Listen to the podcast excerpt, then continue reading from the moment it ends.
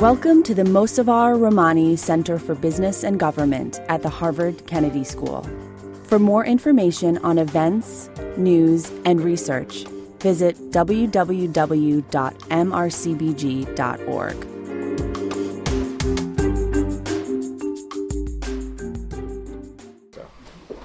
Uh, welcome to the Regulatory Policy Seminar. I'm Joe Aldy, the faculty chair of the Regulatory Policy Program. I'm glad you're able to join us today and uh, thrilled uh, to have the opportunity to hear from and learn from Artur Runge uh, uh, Runge Metzger. Excuse me. I've only known Artur like 15 years. Uh, Artur is longer. Uh, is is the uh, director for climate strategy, governance, and emissions from the non-trading sectors within DG Climate Action in Brussels. Uh, so put that another way, in Brussels they have an entire department, or ministry, if you will, organized to address the issues of climate change. And if you're familiar with the American system, Artur is sort of the equivalent of an undersecretary uh, in uh, this uh, uh, directorate tackling climate issues. Artur has been there in one form or another working on climate change issues in Brussels for a while, mm-hmm. uh, specifically for at least 15 years now. Yeah although that directorate has sort of evolved over time. Probably originally it was just the climate group within DG Environment. We were 25 and we are now 200. Okay, so so reflecting the, the seriousness with which Brussels is tackling this issue, I had the pleasure of working with Artur some when I was in government in 2009, 2010. We were working through the rather challenging Copenhagen period that I think mm-hmm. laid the foundation for the much more productive and well received Paris uh, period of international negotiations and uh, reflecting that he's going to speak some on the issue of transparency, which is quite important both when we think about international climate policy design, but also how different uh, countries go about implementing their domestic programs. Yeah. Artur will take questions of clarification during his talk, uh, but if you have deep, serious philosophical questions you want to raise, let's hold those off until uh, the end of his remarks uh, during our. Or when we are on lunch. Yes. and Artur, uh, welcome to the seminar.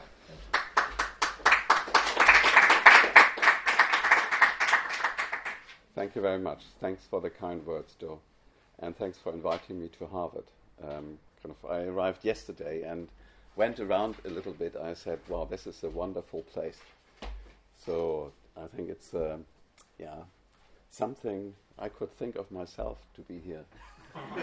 and I was thinking, what would have be- become out of me if I would have studied here?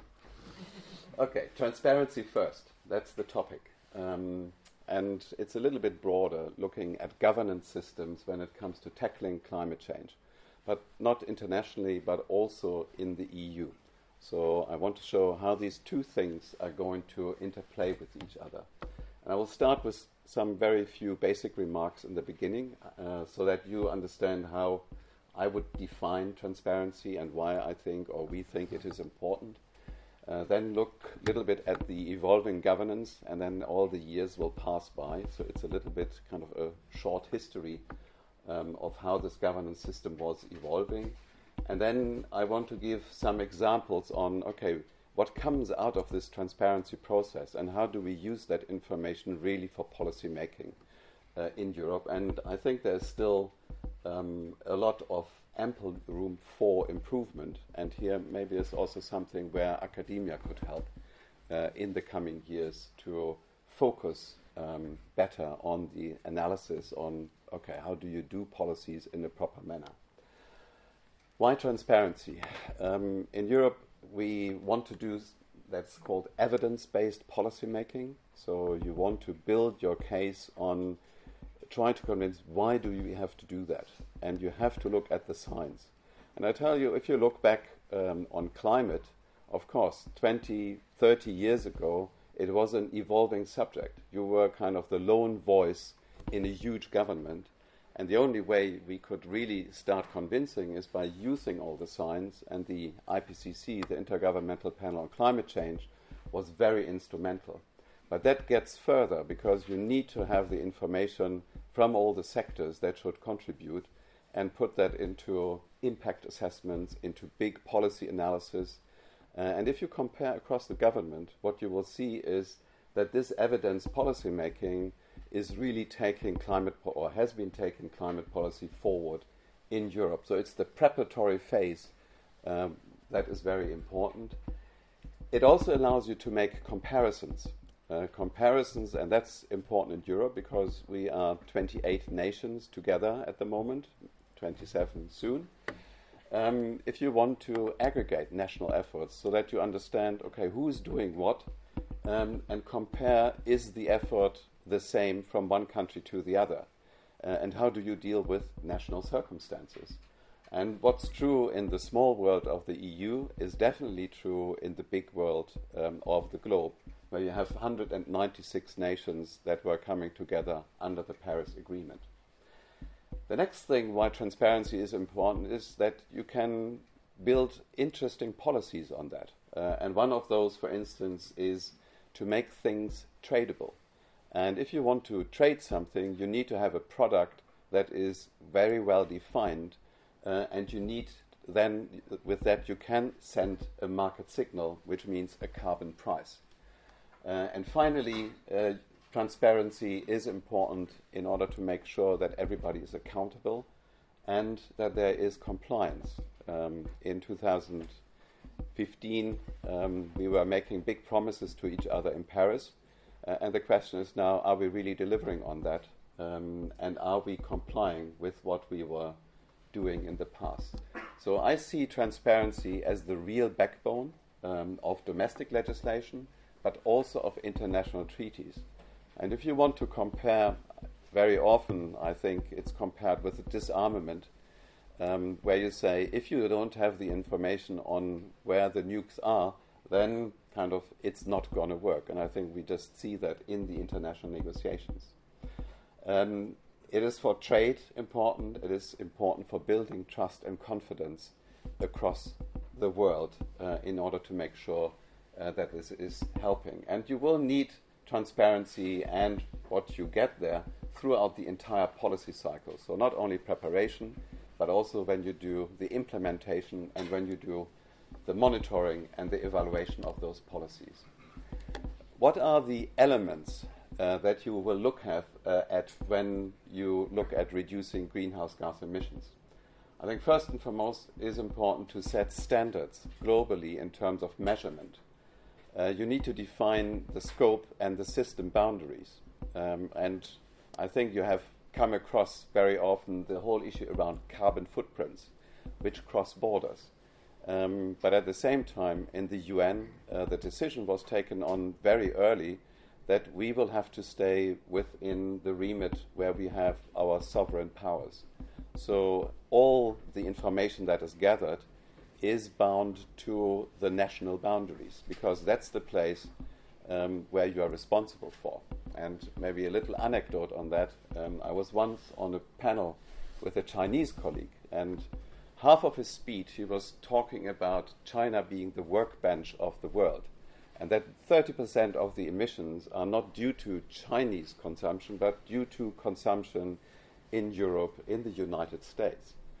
And um, when I said, look, I have no problem to take on my shoulders these 30% of emissions, but you will have to give me the right to regulate them. And that finished the argument um, that he was making um, that afternoon.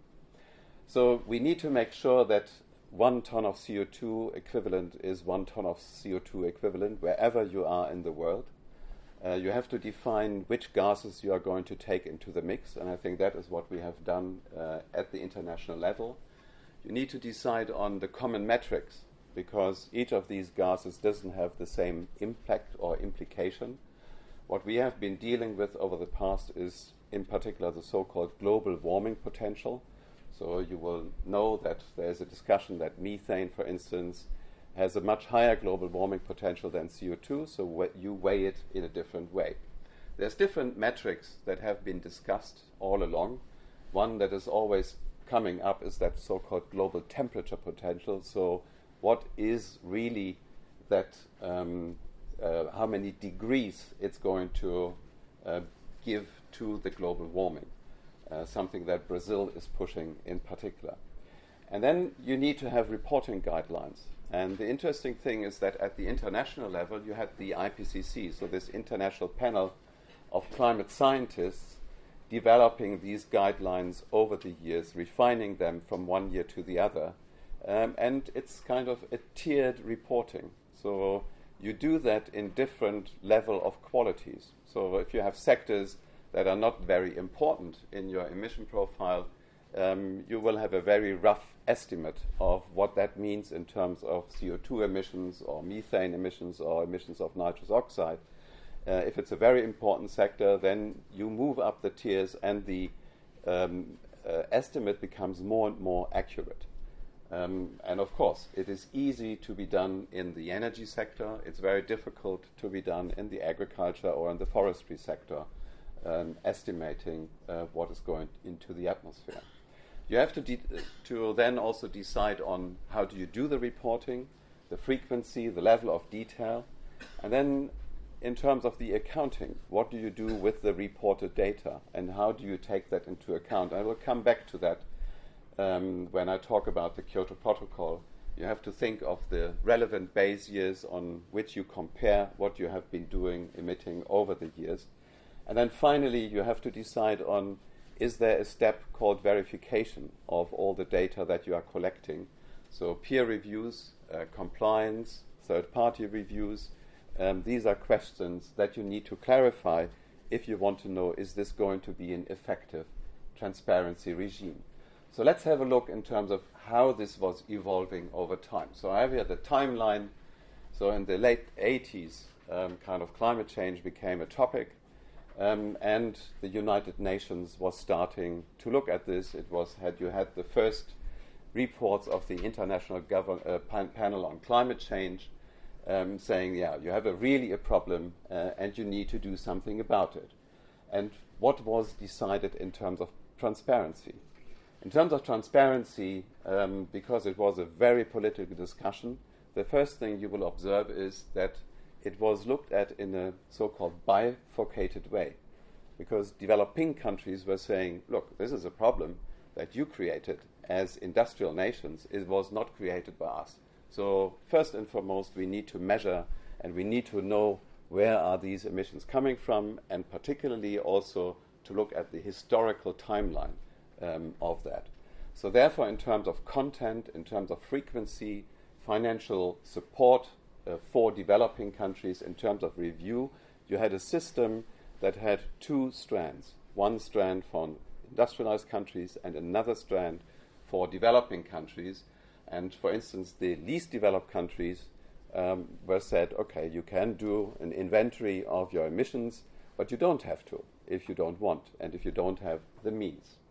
In terms of the hard information that was collected, were so called annual greenhouse gas inventories, but that was for the developed countries. The developing countries, that was a timeline every four or five years, they could do an inventory. So, um, if I look at uh, the time when I joined the climate negotiations, you had an inventory from China that was kind of 10 years old. So, kind of how much does that tell you for the future? We also had to do so-called projections to say, okay, how is that moving into the future? Because then you will only see is this problem going to be resolved or is it becoming more and more difficult in the future? Then there's an element of soft information, the so-called national communications, where you would just list what are the actions you are taking as a government, policies, measures, how much finance you do, what you put into technology development, um, adaptation uh, was something that was put you put normally into the national communications, just to show your engagement on how do you respond to the problem of climate change. And you would do these national communications every four years as a developed country, and then in an irregular manner for the developing countries.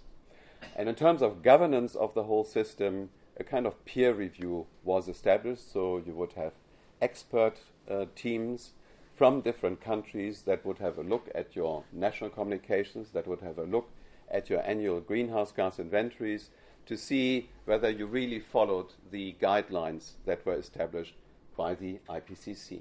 So, how did we respond as EU to that? First of all, we ratified the UNFCCC in 1993 and we put the first piece of legislation, which was called the Monitoring mechanism decision. And what it does is it was practically mirroring what was decided at the level of the United Nations. It was just that. So we implemented everything what was decided in terms of hard information, soft information, and then we created our own governance within Europe. Because we, as EU, at the time we were 15 member states, we had to collect the information from the different member states. There had to be a quality check. So the EEA, the European Environment Agency, uh, was doing that job for us.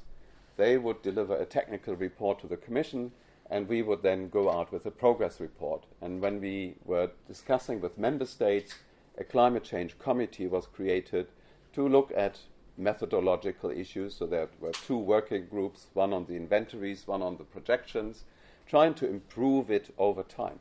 And I must say that worked very well because there were interesting things done in individual uh, member states. For instance, in one of the first inventories Luxembourg came up with, it excluded um, all the emissions from transport because they were saying, no, this is fuel sold to somebody from France or somebody from Belgium or somebody from Germany.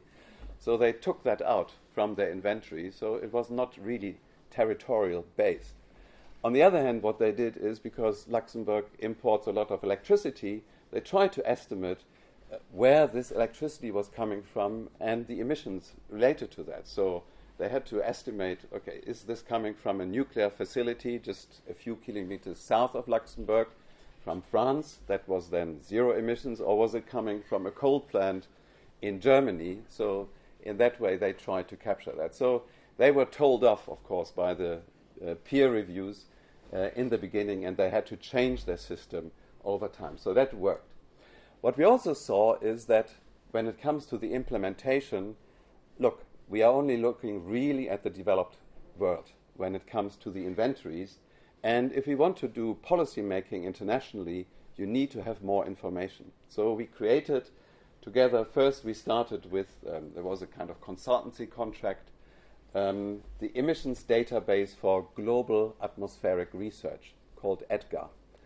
Um, and that was not only looking at the greenhouse gas emissions, it was also looking, looking at traditional air pollutants because we had the CLRTAP, um, the UN um, Convention on long range air pollutants uh, that were going around. We had this problem with the acid rain in Europe.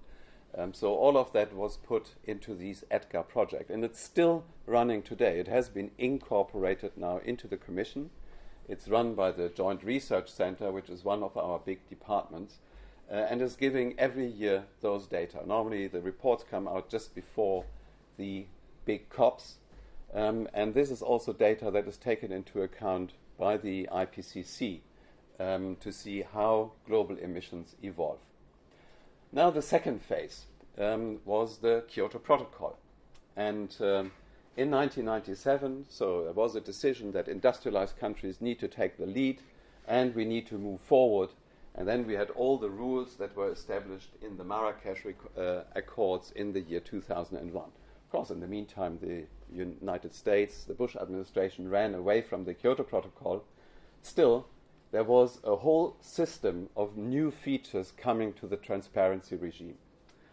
First of all, it was targeted practically only at uh, Annex 1 parties, so the developed world, because they had commitments under the Kyoto Protocol. Hard information, we moved away from reporting to accounting. And was, this was particularly important when it comes to emissions from land use, land use change, and forestry, which is not straightforward. And even kind of the negotiations were very, very deep and took very, very long. And still, we ended up with something where, okay, you had apples and pears a little bit, but in the end, it was all expressed in CO2 equivalents, and you could add it up.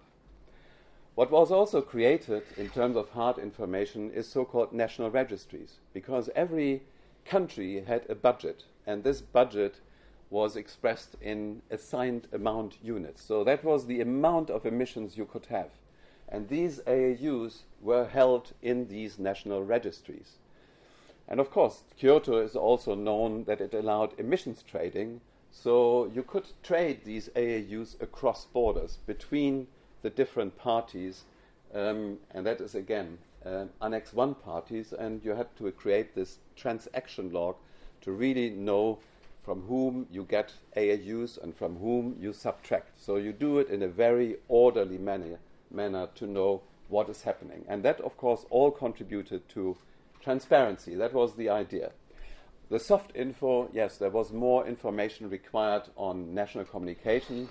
One example is what is called the so called impacts of response measures, because there were many countries, particularly in the Middle East, very concerned that um, oil consumption would go down very fast. So that would mean their revenue from the oil exports would go down. So that would have negative impacts on their economies. So the developed countries were supposed to say, what is the impact of our policies in Europe or the policies that would have been taken in the United States on the Middle East, and then to think of what could be done.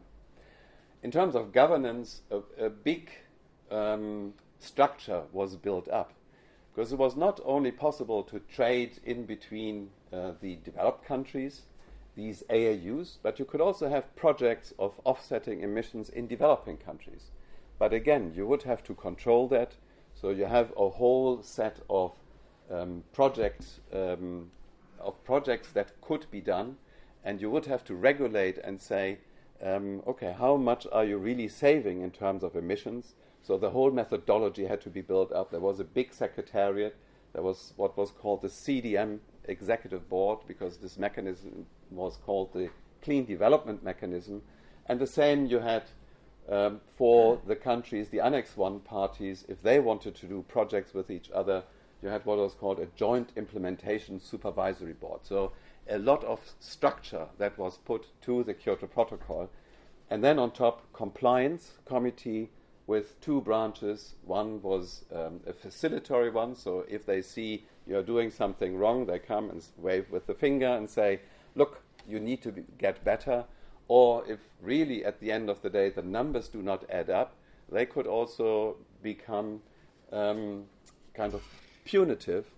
Um, and I think that was one of the reasons uh, when Canada saw that their emissions would not match with the number of assigned amount units they got, they dropped quickly out of the Kyoto Protocol because they feared um, that they would uh, feel these punitive measures. How did we react on that in Europe? First of all, there was a whole set of policy uh, action was taken. So we had the climate change programs go in sector by sector, identifying what we need to do in order to reduce the emissions. We started with an emissions trading system, but instead of doing it with member states, so party to party, we said no, we do that with private operators, so with the private sector. Uh, we also had the fluorinated gases regulation uh, that came up. So that was the kind of first wave of legislation we were enacting on climate change. What does it mean for the monitoring and the transparency system? Um, we did a kind of one on one translation of the Kyoto provisions, um, with one exception, because we did not allow particular uh, CDM credits from so called fluorinated gases. But then, in addition, in order to run our own legislation at home, the whole monitoring requirements that you have at the national level were just not adequate enough. So we had to do and start an installation based monitoring, reporting, and third party verification under the EU emissions trading system. So create additional transparency elements in Europe in order to allow for trading to happen. And that was then started in the year 2005. And also, it has this registry because companies have certificates. Uh, in the beginning, they were given for free. Um, later on, um, these certificates are, going, are auctioned to a large extent. Um, and you could, within this registry, see all the operations. And in terms of who was the ones registering in the registry an account. These were the individual companies or any individual, because that is an open market in Europe. As long as you have an address in Europe, you can participate in the emissions trading. And the same we had to do for fluorinated gases. So again, it's a company-based monitoring, reporting, verification for those companies who produce these fluorinated gases, uh, and the same for the standards we did for cars and vans, where the manufacturers have to give data in a transparent manner on how efficient their cars are, and they have to deliver them every year. So these were already was a deviation going much more into detail on transparency.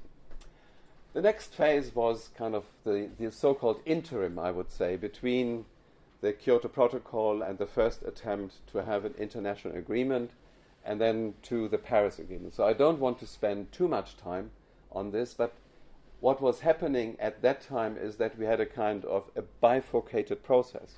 We had those parties who were continuing on the Kyoto Protocol route, and these parties were becoming fewer and fewer.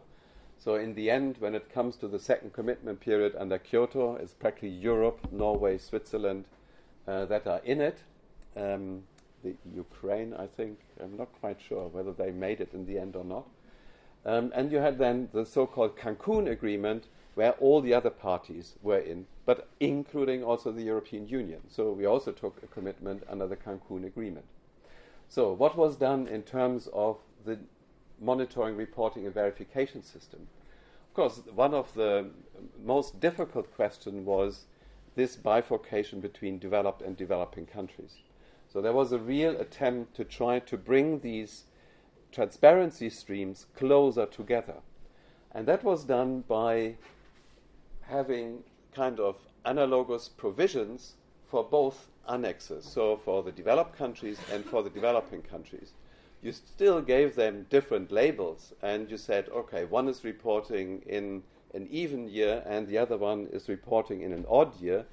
Um, but there was more or less similarities in the way the reporting was done, and there was also a peer review because that did not exist for developing countries before. It was a very loose one. So, in terms of hard info, it was much simpler than, than the Kyoto Protocol because you are not talking about assigned amount units, you are not talking about trading. So, you went back to what we had in the beginning. It's a reporting of greenhouse gas emissions that we have. In terms of soft info, it's the same as we had before, these national communications, but then new provisions on financial support. That was one of the ways on making sure that one could move forward here, one would have to uh, make um, concessions on being transparent on financial support, which is one of the very difficult questions in all international negotiations. And what was also added is to have a kind of longer term vision. So to look forward on how are you going to transform your economy. So these so called low emission development strategies is something that was a new feature in the whole transparency framework. So it was no longer just looking backwards. What did I emit two years ago, three years ago, four years ago? But it was also looking forward, saying, what are the types of policies I would have to do in order to bring these emissions down? In terms of governance, yes, there was a system of multilateral assessment where you are put every two years into the hot chair and you have everybody else, the 196 parties, looking at your report and they giving you easy or hard questions depending on um, many things. But I think it is a system that was a very important step forward from where we started uh, in the beginning um, in the early 90s. What did that mean for the European Union? First of all, because the, um, the commitments under the second commitment period under Kyoto became much higher. So the whole legislative framework was kind of exploding um, in that period. So apart from the emissions trading system, we started to have legislation for the sectors outside the emissions trading system, uh, which covers about 60%. Uh, we were looking at aviation, uh, something that where we had very interesting discussions with Washington um, over the last years and still have. Um, we were looking at renewable energy and energy efficiency, put them into directives. Uh, we had the so called fuel quality directive, where we added a greenhouse gas emissions aspect. And we started looking at carbon capture and storage as one of the solutions that you need to have if you really want to look at the climate problem. And then finally, uh, that was also a new angle, is the mainstreaming of climate into the public budgets. So we had a provision um, of 20% climate mainstreaming into the European Union budget, which is around 150 billion euros per year uh, that we spend in Europe. What did that mean for our monitoring, reporting, and the transparency? So we kept the Kyoto provisions as they were uh, until the year 2020. We added what came from the Cancun, so that other stream, so these biannual reporting. Um, and then we added the revenue side. We strengthened that. So, because in the ETS we were starting to auction, we looked at how are member states using the auctioning revenue. Is that something that flows back to climate policies, yes or not? In addition, I think we now come into the space age. So we were thinking of look, one thing is to have the bottom up monitoring, which you do through national statistics, national accounts. But of course, one area that is very difficult is the terrestrial observations. So, forests, land, it's very expensive to do monitoring there. The methods we have are very coarse uh, from the side of the IPCC. So we started um, looking with our Copernicus program, how could we improve that? Because the Copernicus program goes into much higher granularity. We talk about 20 by 20 meter in terms of the pixels. So that means you can really look at what is happening with your land use and then see how we can link these two things in the future. So that is one of the latest additions uh, in terms of transparency. Uh, and it's not only looking at the change of the, um, the landscape, but then one strand of research is also whether you can measure actually CO2 fluxes, methane fluxes, and other greenhouse gases through space observation. Uh, so that's also a big research program that has started um, in order to see, okay, what is kind of, how can that help in the whole transparency? Paris, that was the big change, and it's true, Joe, that uh, this was started in Copenhagen. Uh, that is really that kind of changed the whole um, system at the end of the day. Um, it is kind of this so called Paris ambition cycle where you go constantly through global stock takes, reviews, new um, commitments you take. So, in a very systematic manner, it's a process that has been established. It's a process that is the same for all parties under the Paris Agreement. I think that was really the big breakthrough, and that we had kind of the um, ratification and the entry into force with less, within less than a year after the Paris Agreement was signed. I think that showed kind of the commitment of uh, countries to it. What does it mean for transparency? Uh, we have just decided on what is called the detailed Katowice rulebook. Um, there is a single track in terms of monitoring, reporting, and verification. So there's no bifurcation in terms of our special system for those countries and a special system for the other countries. There is still differentiation because I was talking at the beginning of we have a tiered system. So you can do something relatively simple, but you can also do it very complicated. And different countries, depending on their national capabilities, can use different tiers, but the task is over time to move up to the highest tiers. But that will take some time. But at least the results of the monitoring you can compare and you can add up. Uh, in terms of, there is an idea that we can start again in terms of trading, but it's something that has not yet been decided. Uh, that was not possible uh, in Katowice, so these discussions will continue. One of the big issues was how do we avoid double counting, that my emission reductions I sell and somebody else is also using those emission reductions for his own accounts. So that is something uh, one will have to look at. Uh, in terms of the soft info, uh, one new feature is the so called mid century strategies. So all countries are required uh, by 2020 to come up with a long term climate strategy.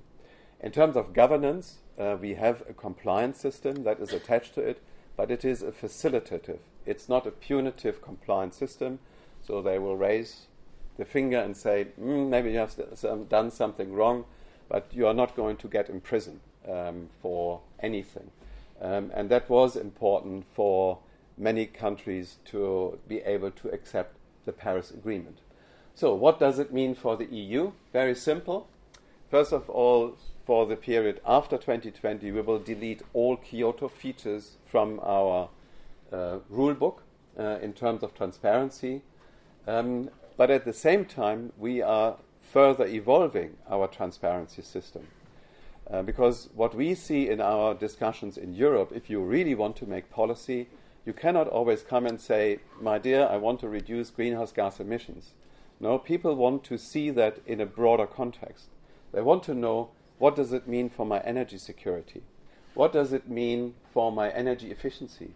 What does it mean for in terms of how much money I have to spend on research and development? So what we were creating uh, over the last three years since Paris is a completely new governance system. It's called European Energy Union governance system. So we take the entire energy sector and put it into a new transparency system that not only looks at the six greenhouse gases, but it looks at many features at the same time. Uh, what we also added is a new element of forward looking, um, because what we also see in Europe is that in terms of the policy planning, there's big variability between the different member states. So the uh, what we added is national energy and climate plans um, in order to make sure that countries, if they make a promise for the year 2030, and that is what we are talking about at the moment, that they know how to get there. A lot of the responsibility to fulfill the commitments still lies with member states, the 60% of the emissions. Then, in terms of the whole cycle um, that we had in Europe, in terms of review and looking at it, that is aligned with the Paris cycle.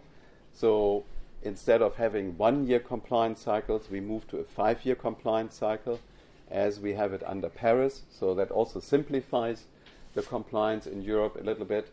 And in terms of governance, we created a new committee, which is the Energy Union Committee, which goes beyond greenhouse gases only.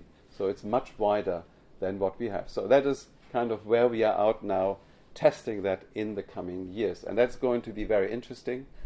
Um, just to say, when we were discussing this with member states, this Energy Union Committee, uh, there was a battle between the different ministries, the energy ministries, and the ones responsible for climate. Everybody said, oh, "But I want my committee.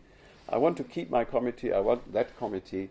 So, kind of, it's the first step. It's not perfect yet um, because we still have many other committees that are somehow structured around this. But I think it's a first big step forward. So now I want to come and say, what do we really do with all the data that we collect? Of course, we need to report on annual progress, so we can say where, how have our emissions developed, kind of what is the projection, and kind of what have we promised to do.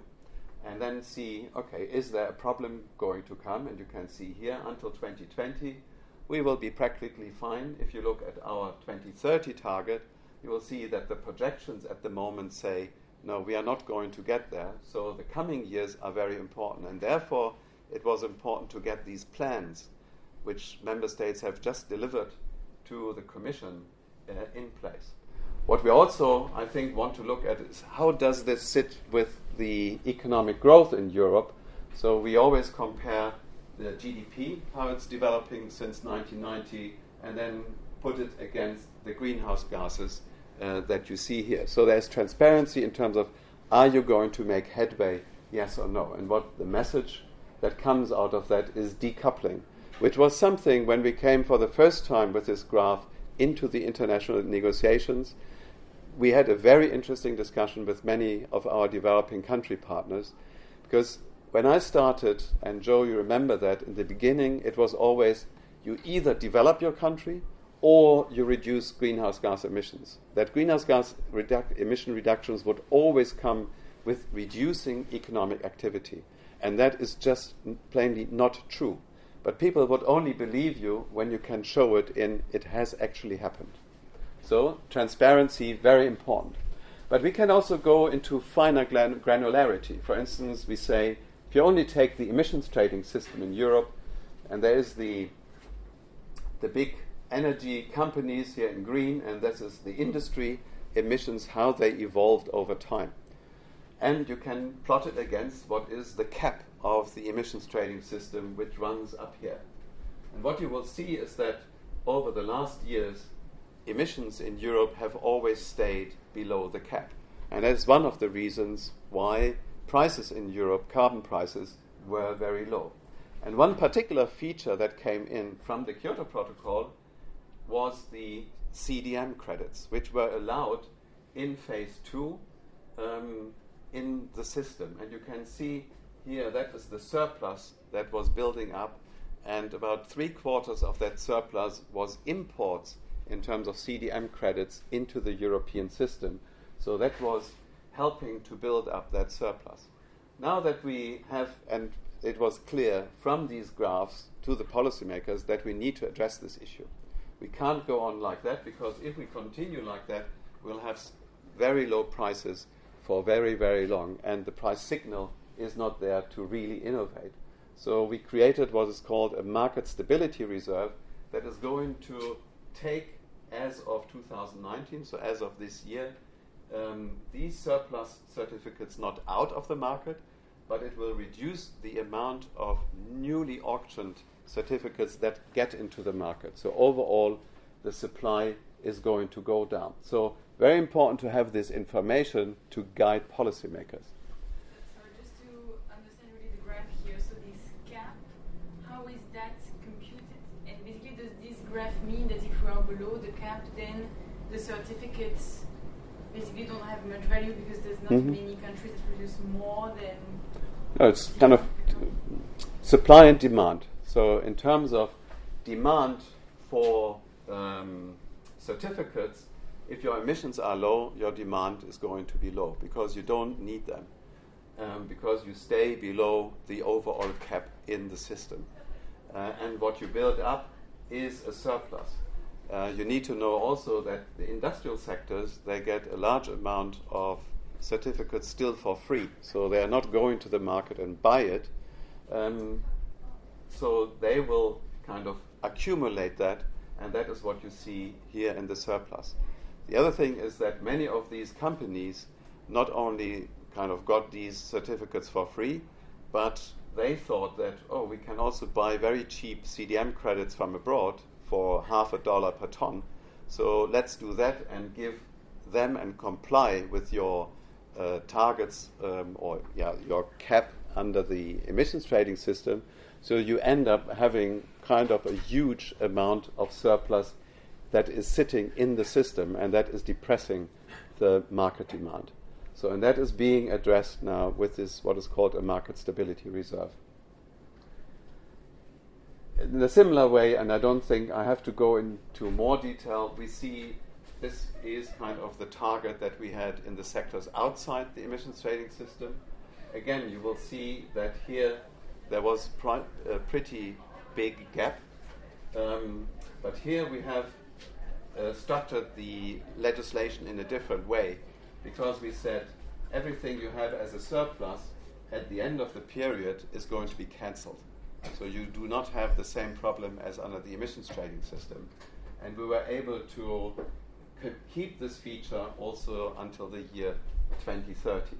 The reason why you have this cap uh, or this gap here, one of the reasons, of course, was the financial crisis that um, the emissions and the uh, activity in the economy was going down. What we see at the moment is a picking up again, and it gets closer to the trajectory. Um, so we'll get into some interesting times in the coming years. We can also track progress per member state on where they are.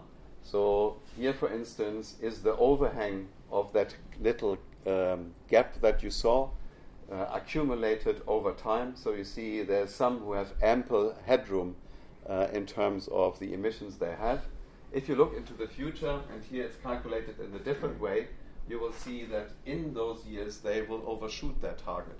So here you see who is going to have problems in the future um, with their emission reductions. These are the good guys, and these are the ones who will have trouble. The same is true for the forests.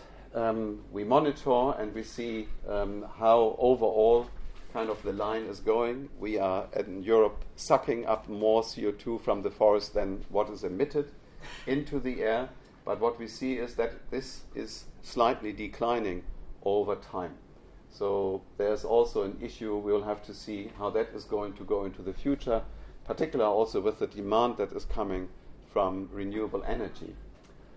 Um, and we have started uh, looking at the progress on how financial resources are being used. I spoke about the 20% target in terms of public spending. So we go through all the different funds that we are mastering, and um, uh, we are there's a kind of taxonomy where you say, is that climate relevant, yes or no?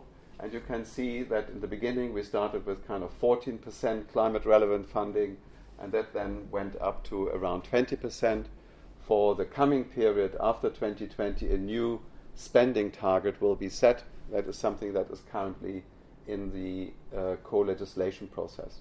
And we also do the same for the auctioning revenues, where member states have to report what are they going to use the money for. So here you can see this is what they use domestically for climate purposes, and then the red ones is what is being used internationally because part of the money is also spent um, in developing countries in development cooperation. So that's also being reported. So it's tracking going further. I spoke about the. Can I ask one quick question? Yeah. You're focusing on Brussels spending. This is Do- Brussels, do, EU do budget. You, do you track member state spending No. in this space at all? No, we have no. International climate finance. Kind of, there are some member states who start doing that, but it's not uniform and it's something, it's hard to legislate on that side. Okay. Subsidiarity. Yeah. Um, internationally, um, this is um, kind of the, the EDGAR database, so it dates now back until the year 1970. It's really built on national accounts, uh, an estimate here of the, C- the fossil fuel based CO2 emissions. So it's all the major sectors um, that use CO2 emissions. Um, this is the latest report, and you can see yes, emissions are growing and growing and growing until today. Uh, you can also see the major structural shifts um, in selected countries. Uh, China, in particular, the enormous economic growth that we have seen, and the emissions uh, that were going up uh, at the same time. Um, but also other countries, um, kind of who are not able to bring down their emissions over time as one would like to see. So that gives you also a picture on okay, where are the different countries standing? It helps you to in the international negotiations to understand very often where countries are coming from. But then I think there's a much more important step that needs to be done because everything I was showing you before was kind of descriptive statistics. It doesn't tell you cause and effect. And that is something where I think we need to become um, much more sophisticated in the coming years.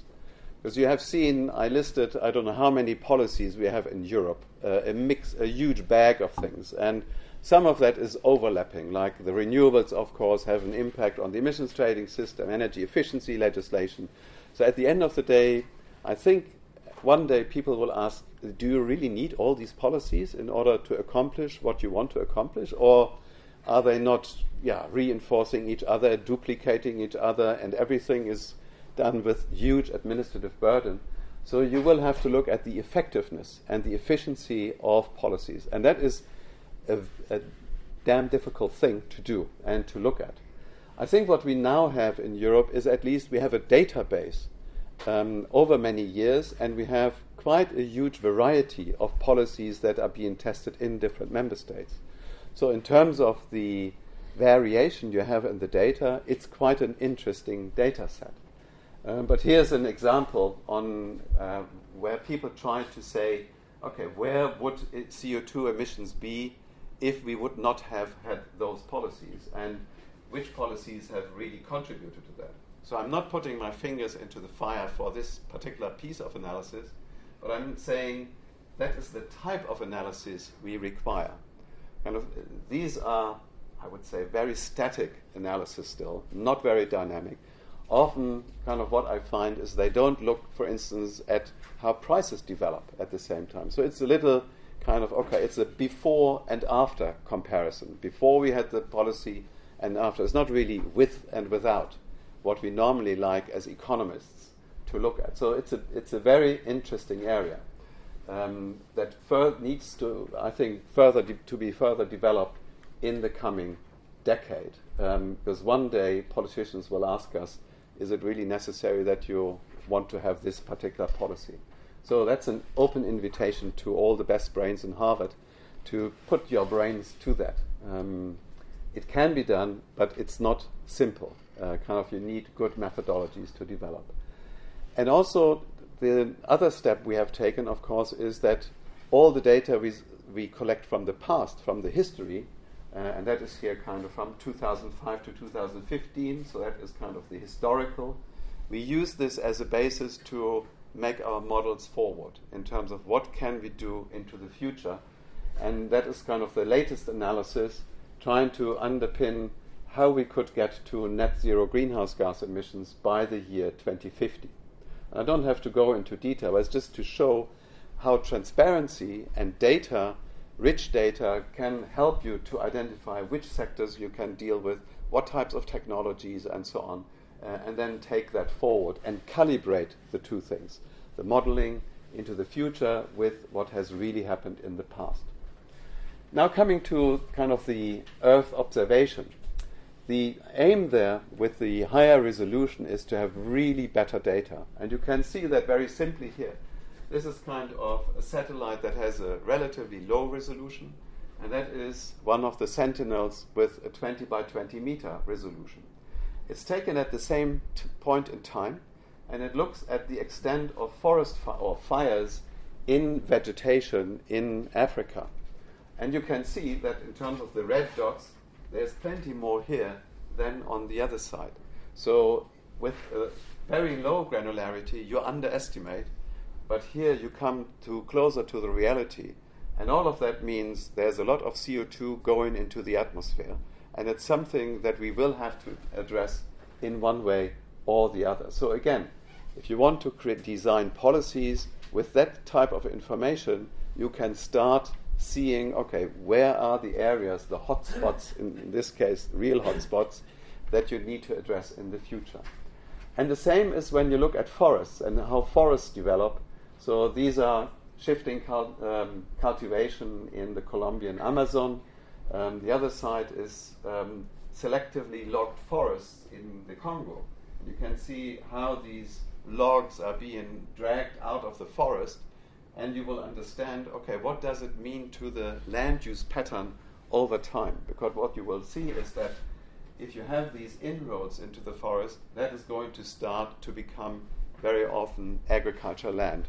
And that, of course, has huge implications. And you can see that very early on. In the international fora, in the UNFCCC, we have been discussing about can we compensate countries for doing something about this problem. And this monitoring can help you to really establish have they done something, yes or no. And it's independently monitored. And this is something that is not done, okay, Brussels comes and then watches what you are doing. No, we work with the governments in order to bring this knowledge to them. All the data that come from the sentinels, you have free access to that. And it's every day terabytes of data that come from these satellites um, but you will have to process them in order to make use of them, and that is what we do in many programs with African countries. Another example of cooperation when it comes to transparency is, of course, what we do on international carbon markets. And we see them coming up in many parts of the world here, signified in um, the United States, in the California, on the West Coast, you have them, uh, the East Coast, and then also in China coming up with that. And they, of course, have and share the same issues as we had. You need to have a transparent system. What is even more important for us is we dream still of linking different systems together. And for that, it is important that one ton of CO2 is one ton of CO2. And that depends very much on the monitoring, reporting, verification system.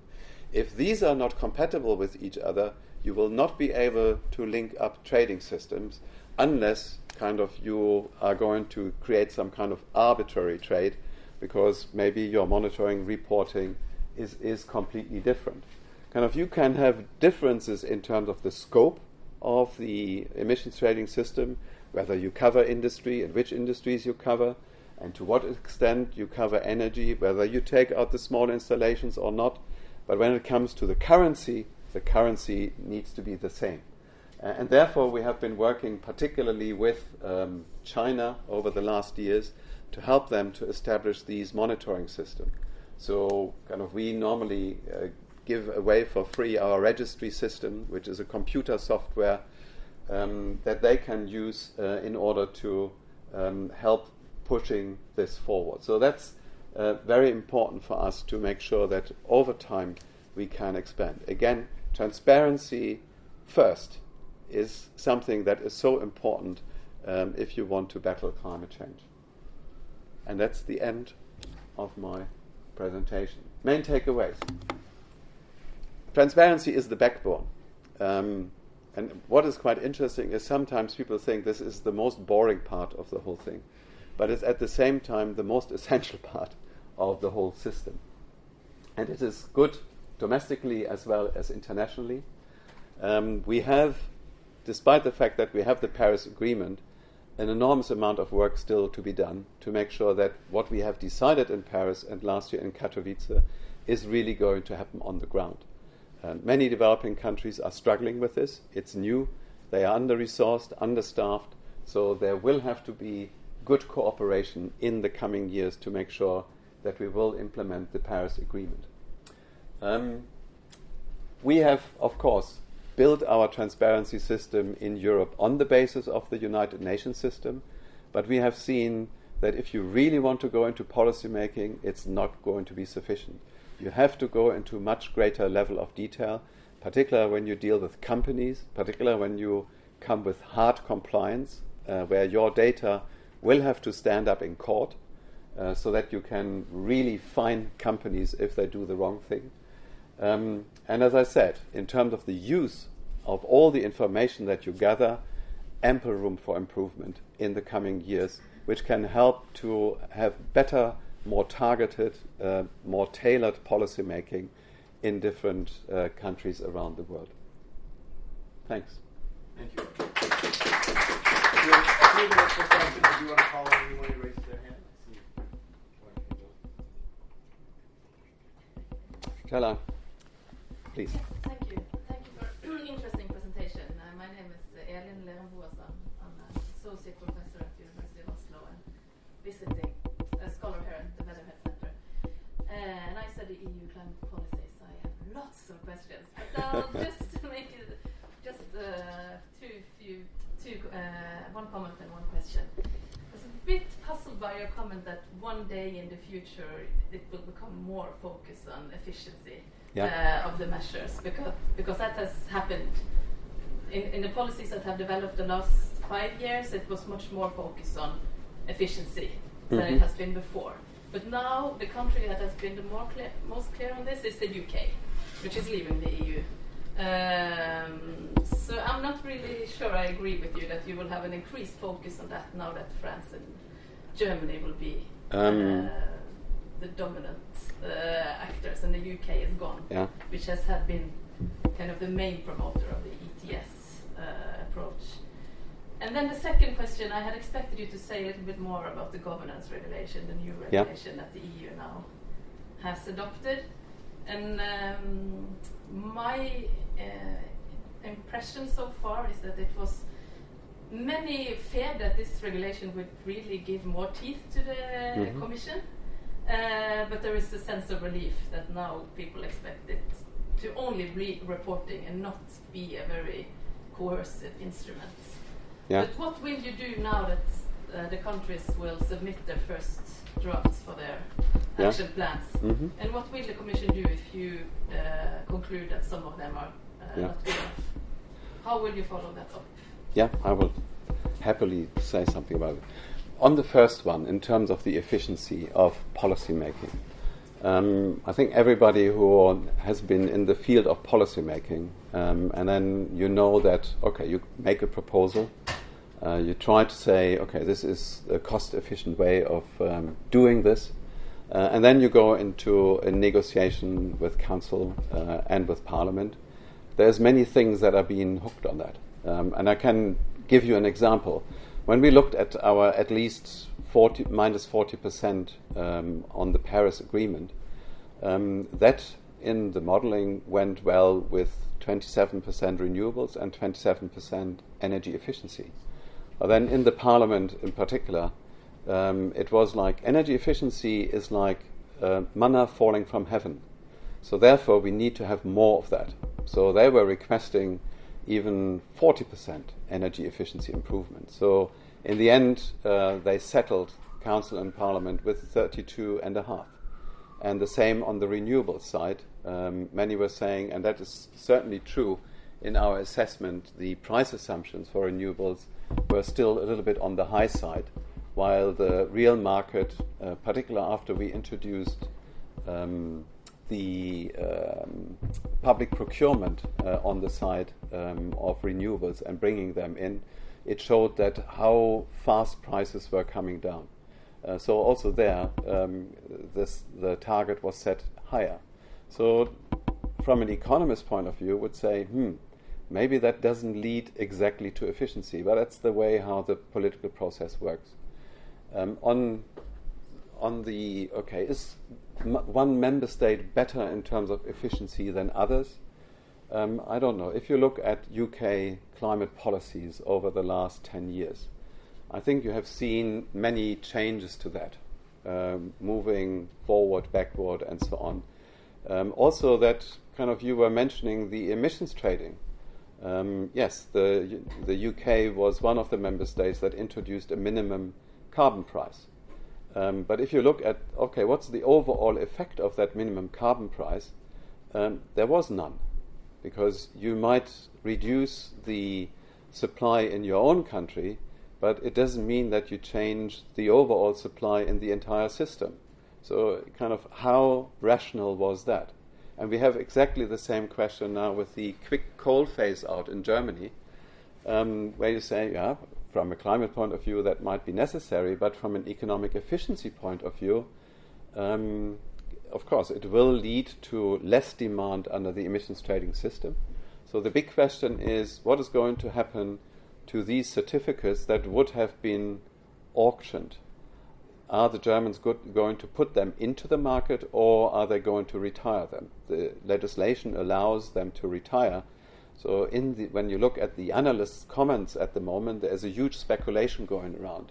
Are they going to really take it off the market? Will the finance minister allow that, or does he want to go to the auction in order to have some income for it? So, um, in terms of yeah, who is really the champion of efficiency? I still think it's the Commission.